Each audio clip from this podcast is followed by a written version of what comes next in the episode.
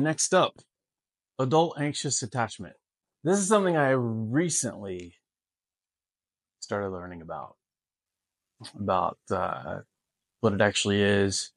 And it's so much more than just like people pleasing tendencies.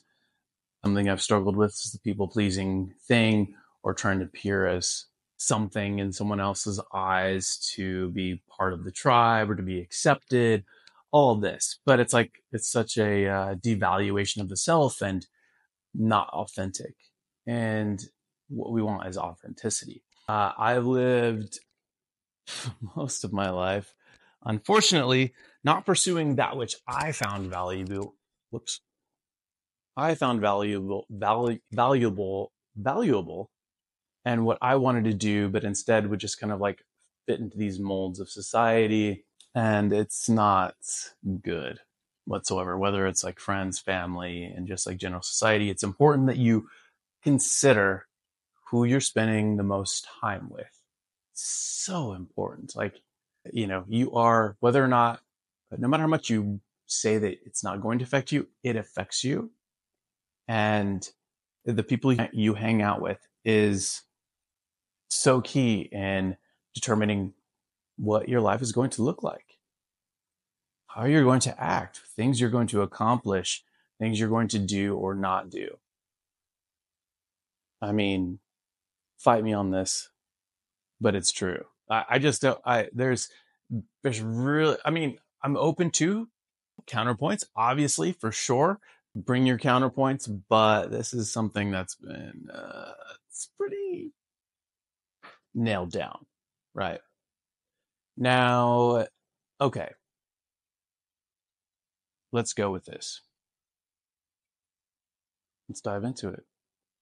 So, while I've struggled with people-pleasing things off and on, where it really comes to play, of course, it's relationships. And especially intimate relationships. This is where, I don't know if you can relate, but it's almost like you are willing to just like give up yourself. And I have a guest who, him and I, we talked about this at length.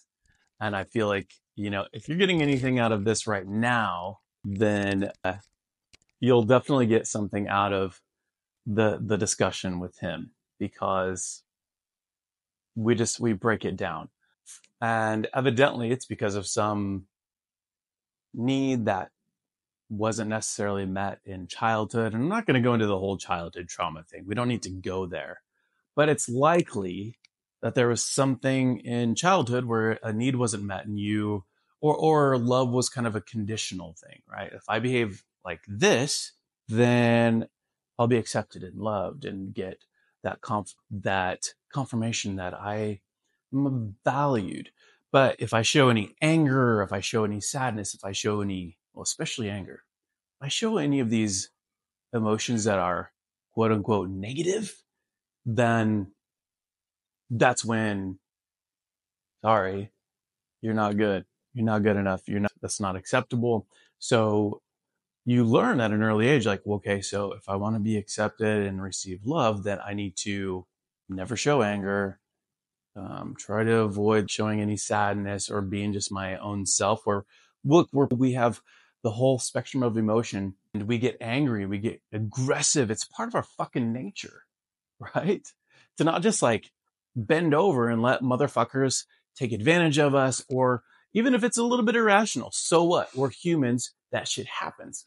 Now, as a kid, what you expect mama and papa to do is to accept you no matter what. Right. Even if you're a baby or whatever, just because the baby gets fussy or whatever, yeah, you're going to probably feel a little bit of an annoyance as a parent maybe, but it doesn't subtract any love. And you let the baby cry, you're not going to say, nope, never cry, never show anger, never show any true side of yourself except for happiness, joy, obedience. So you learn some nasty shit.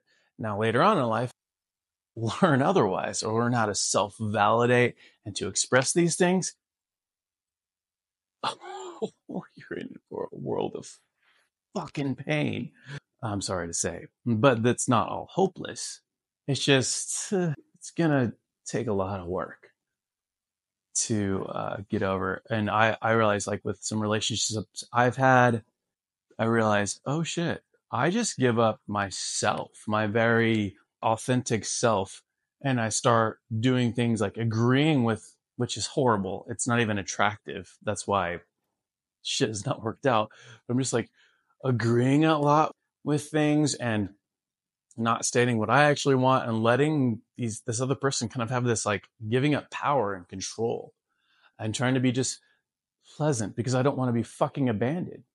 So we're just like agreeable. It's so fuck. You can, after the relationship is over, you just feel like horrible, not because of, like, I mean, maybe because of whatever they did to you or you did to them, or just because of the situation sucked, but because you gave up yourself, your authentic fucking self, just so you could be in this relationship. It's such a fucking downer. And one book that really has been key in this is this book called, actually a couple books, Anxious to Please, 7 Revolutionary Practices for the Chronically Nice. And let me explain something to you, my friends. The whole concept of being nice, I want to get rid of all the semantic arguments we have going around here with this. Being nice or kind, I like to use the word kind, is good. Unless someone does something shitty to you, then why be kind to them? Tell them to shut the fuck up or do whatever you have to do, or just leave the situation. You don't have to be fucking nice. Oh, you're poking needles in my arm. I don't like to confront or get angry about things, but it'd be nice if you could stop. But okay, really? No, actually, no, it's okay. Go ahead, just keep poking needles in my arm. And we'll somehow make this work out. On an emotional level, I would say it's actually a lot worse than just that, unfortunately. So, being kind is one thing in general, but this need to be chronically nice is fucked up. And it's based on a system that you developed early on in life because it made sense. It was the only way you could survive. If you're a kid, especially very young, you do whatever you have to do to fucking survive. Because if you're kicked out of whatever, like, nuclear family you're in, chances of survival are not great. So you do whatever you have to do. But this whole nice thing, when I'm talking about it, is like you're just nice to the point where you put up with so much shit and you tend to just blame yourself when everything goes wrong, anything goes wrong. And in any relationship, you tend to give up, just try to agree with the tribe and try to be agreeable and never show anger. But guess what? That shit fucking goes somewhere. That anger, it is somewhere. So if you hold that shit in, you'll likely experience a lot of body aches and pains, and you'll likely feel fucked up and anxious basically all the time, which is why I truly think that OCD and adult anxious attachment can intertwine a lot and I think there's something to it, but I don't know. I wish someone would do a study on it. I would love to see someone like Huberman try to see if there's any correlation there, but I feel like there is some correlate. I feel like there is. It's my opinion. But the whole nice thing, it's just, it's a coping mechanism that doesn't work. And it doesn't make you any more desirable. It doesn't make you any more or magnetic. It doesn't save any relationships. In fact, it makes relationships fucking fail. So let me read to you a couple of things. And oh, by the way, this book is also very great. Not Nice. Fucking amazing. It's very similar to No More Mr. Nice Guy by Donald Glover, which is written more for just guys, but I feel like this is more just for anyone because this afflicts both men and women. But for whatever reason, Actually, I don't know how much this afflicts women compared to men. I don't have the stats, so I'm not going to talk about it.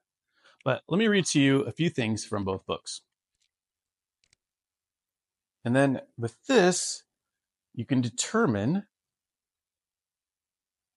if you struggle with this particular thing, which quite honestly, at this point in time, I feel like this adult anxious attachment is fucking worse than OCD. It's one of the most goddamn destructive things ever for anyone. I think it's, I mean, of course there's destruction everywhere, chaos everywhere. We all experience different things, but this is such, it's just not good. And the thing is, it's a hidden thing. People think, oh, nice guy. It's great. Love him. And plus, you know, whatever I assign to him at work, or he's going to definitely do it.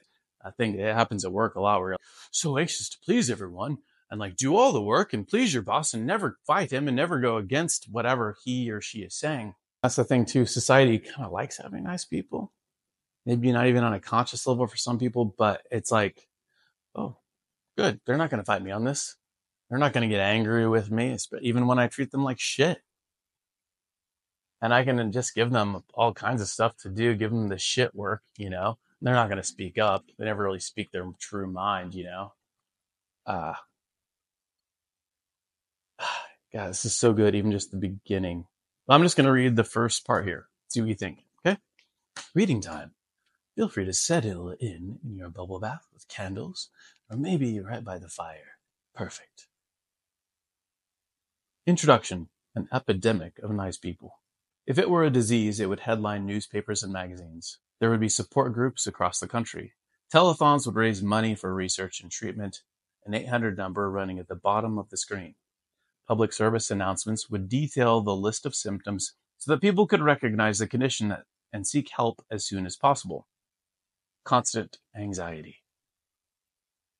Crippled self-esteem. Depression.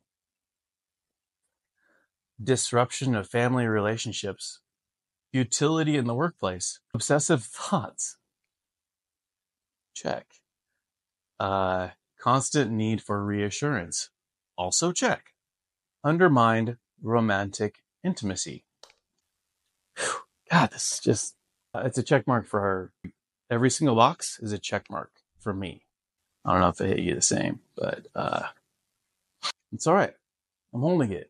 I can see where I've been, how I've done things. That's good. Awareness is good. It's the first step. And now I can make changes as much as I can. I might need to get outside counsel for this. Sorry, it's raining outside, which is rare here. But anyway, on with this. It is the silent affliction of our day. As many as 30 million people in the U.S. alone suffer from the particular form of anxiety that underlies this condition, even though the condition is both preventable and treatable. It is an epidemic of nice people. The nice list. So you can determine if perhaps you suffer from this particular affliction. You may be a nice person if you are always longing for something or someone. Check for me. Let me start over because this is about you, so you can determine. Okay, you may be a nice person if you are always longing for something or someone, feel worried or fretful so often it seems normal, if you often don't know what you want, if you're always thinking about what you wish you had said, if you constantly second guess yourself, if you apologize frequently, especially for things you are not responsible for, if you take what you're given instead of asking for what you want. If you're often preoccupied with what other people think of you. Let me read that again. If you are often preoccupied. If you are often preoccupied with what other people think of you. If you are frequently surprised that other people don't reciprocate your goodwill. If you do favors for people with the secret hope, they will reciprocate. If you are more prone to feel sorry for yourself than to take action and fix a problem. If you tend to give more than you get, you might be resentful about this. It seems like other people get the attention or the acknowledgement. If it seems like other people get the dates, maybe your friends tell you you're a great catch. If your emotional state mirrors your partner's. i.e. if your partner isn't happy, you aren't happy. Brutal, right? I want to address something here. One big thing that I've noticed is, because recently in the past few years, I've been going on this journey of like, what do I actually want out of life?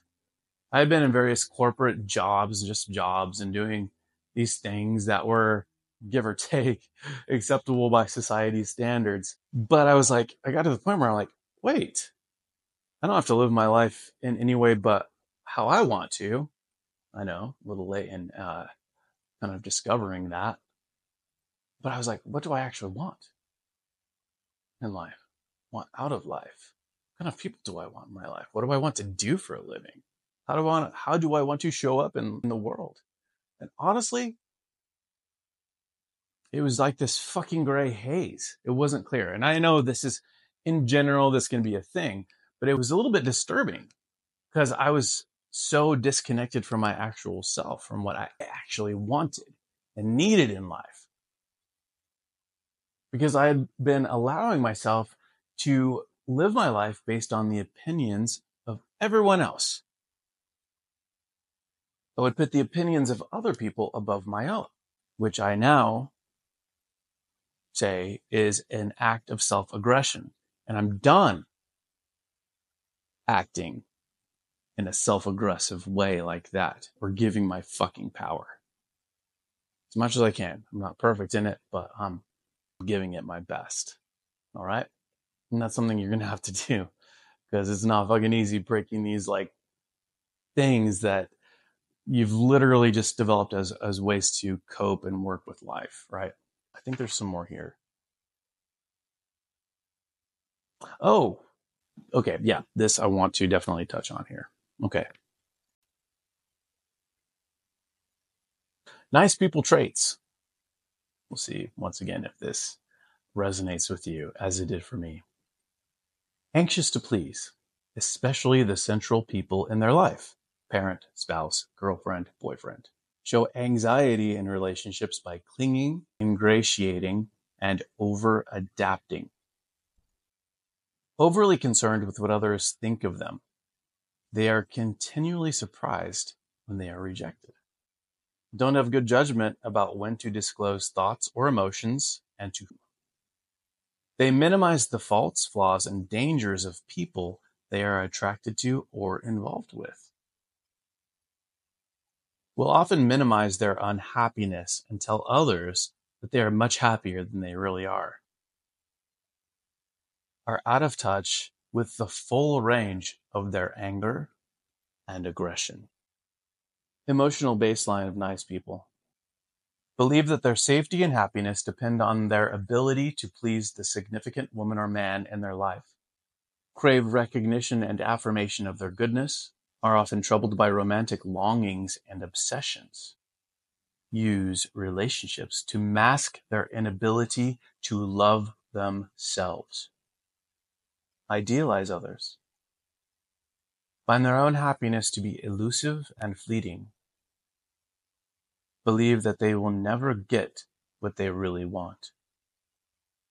Often feel that they have no control over their sexual fulfillment. And last, perhaps the most sad about it, or sad emotional baseline, that is, feel contempt for their own nice person traits and hate their need for love, affection, reassurance, and sex. I recommend reading this book and the book Not Nice. There's so much to go over, to unpack there. But I can honestly say that every one of those traits, every one of those descriptors of what it means to be chronically nice, and even all the emotional baselines,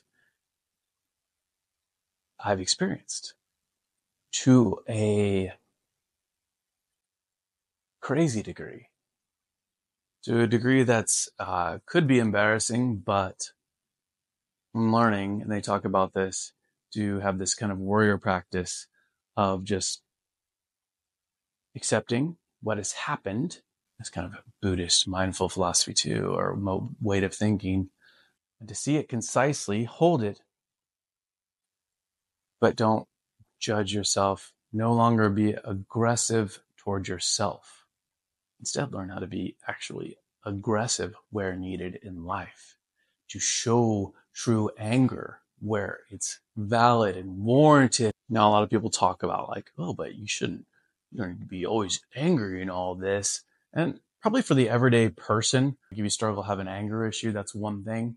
But this is like the very flip side of that, where we're not even aware that we have any anger or aggression. It's buried so fucking deep that it shows up in other ways in our life. And it just fucks up so much. And the whole ingratiating thing too, that's what I was talking about, where you're just over adapting. You like to throw bananas at small kids on Sundays. Me too, for sure. You give up your fucking value system. So I highly recommend.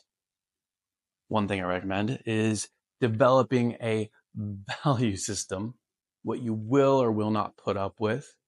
And you're going to have to go through some pain. Look, there's no way around it. This is going to be a central theme in everything I talk about with potential solutions. You have to be willing to put in work and to experience pain. It's not fun, but it depends. Let me ask you this. Would you rather live a life that is not even your own in accordance with, the opinions and value systems of others and a society that actually, if you look at it, probably doesn't have your best interests in mind and is not going to produce the best results? Or would you rather put in the work to have your own value system, your own authentic self, to show up in the fucking world as you are? What's it going to be? You're going to have to make a commitment to it. And I know there are a shit ton of things to do in life. And maybe you're single right now like I am because you fucked up relationships or they fucked it up things too, or it's just things didn't work out. And now you're like scrambling. Oh shit. How do I have so many things to do and my finances are fucked too. And I'm trying to do like a million things and I need to find a mate and I get it. It can get overwhelming, but I'm telling you this as much as I'm telling myself. We have to consider what is most important. And I think this kind of thing, like the self-work about changing things that have actually been fucking up our lives, probably more important than just about anything, right? So put in the time, put in the work. Even if it hurts, and yeah, it's going to feel like you're just bleeding out sometimes. Then you're probably doing something right. And you'll probably go through, maybe you'll decide that like, oh, I need to end this relationship. It's he or she is actually horrible. Or my family is fucked up. I need to escape them. Or my friends are fucked up and not good for me. You're going to have to go through maybe a lonely period. That's okay too. It's all okay. You'll get out of it. And yeah, you'll like me. If you're anything like me, you'll be like, oh, but I just read this study that said loneliness is like one of the most like fucking horrendous things you can do for your health. But I'd probably, take a little bit of a hit there than stay in very toxic or just unhealthy relationships. I feel like that's even probably a lot worse, I'm guessing, but it doesn't have to last forever. In fact, it shouldn't. You're going to have to force yourself to get out there and maybe get a new, set of friends or a different kind of like a new family unit, essentially. I know it sucks, right? But it's how it is, son.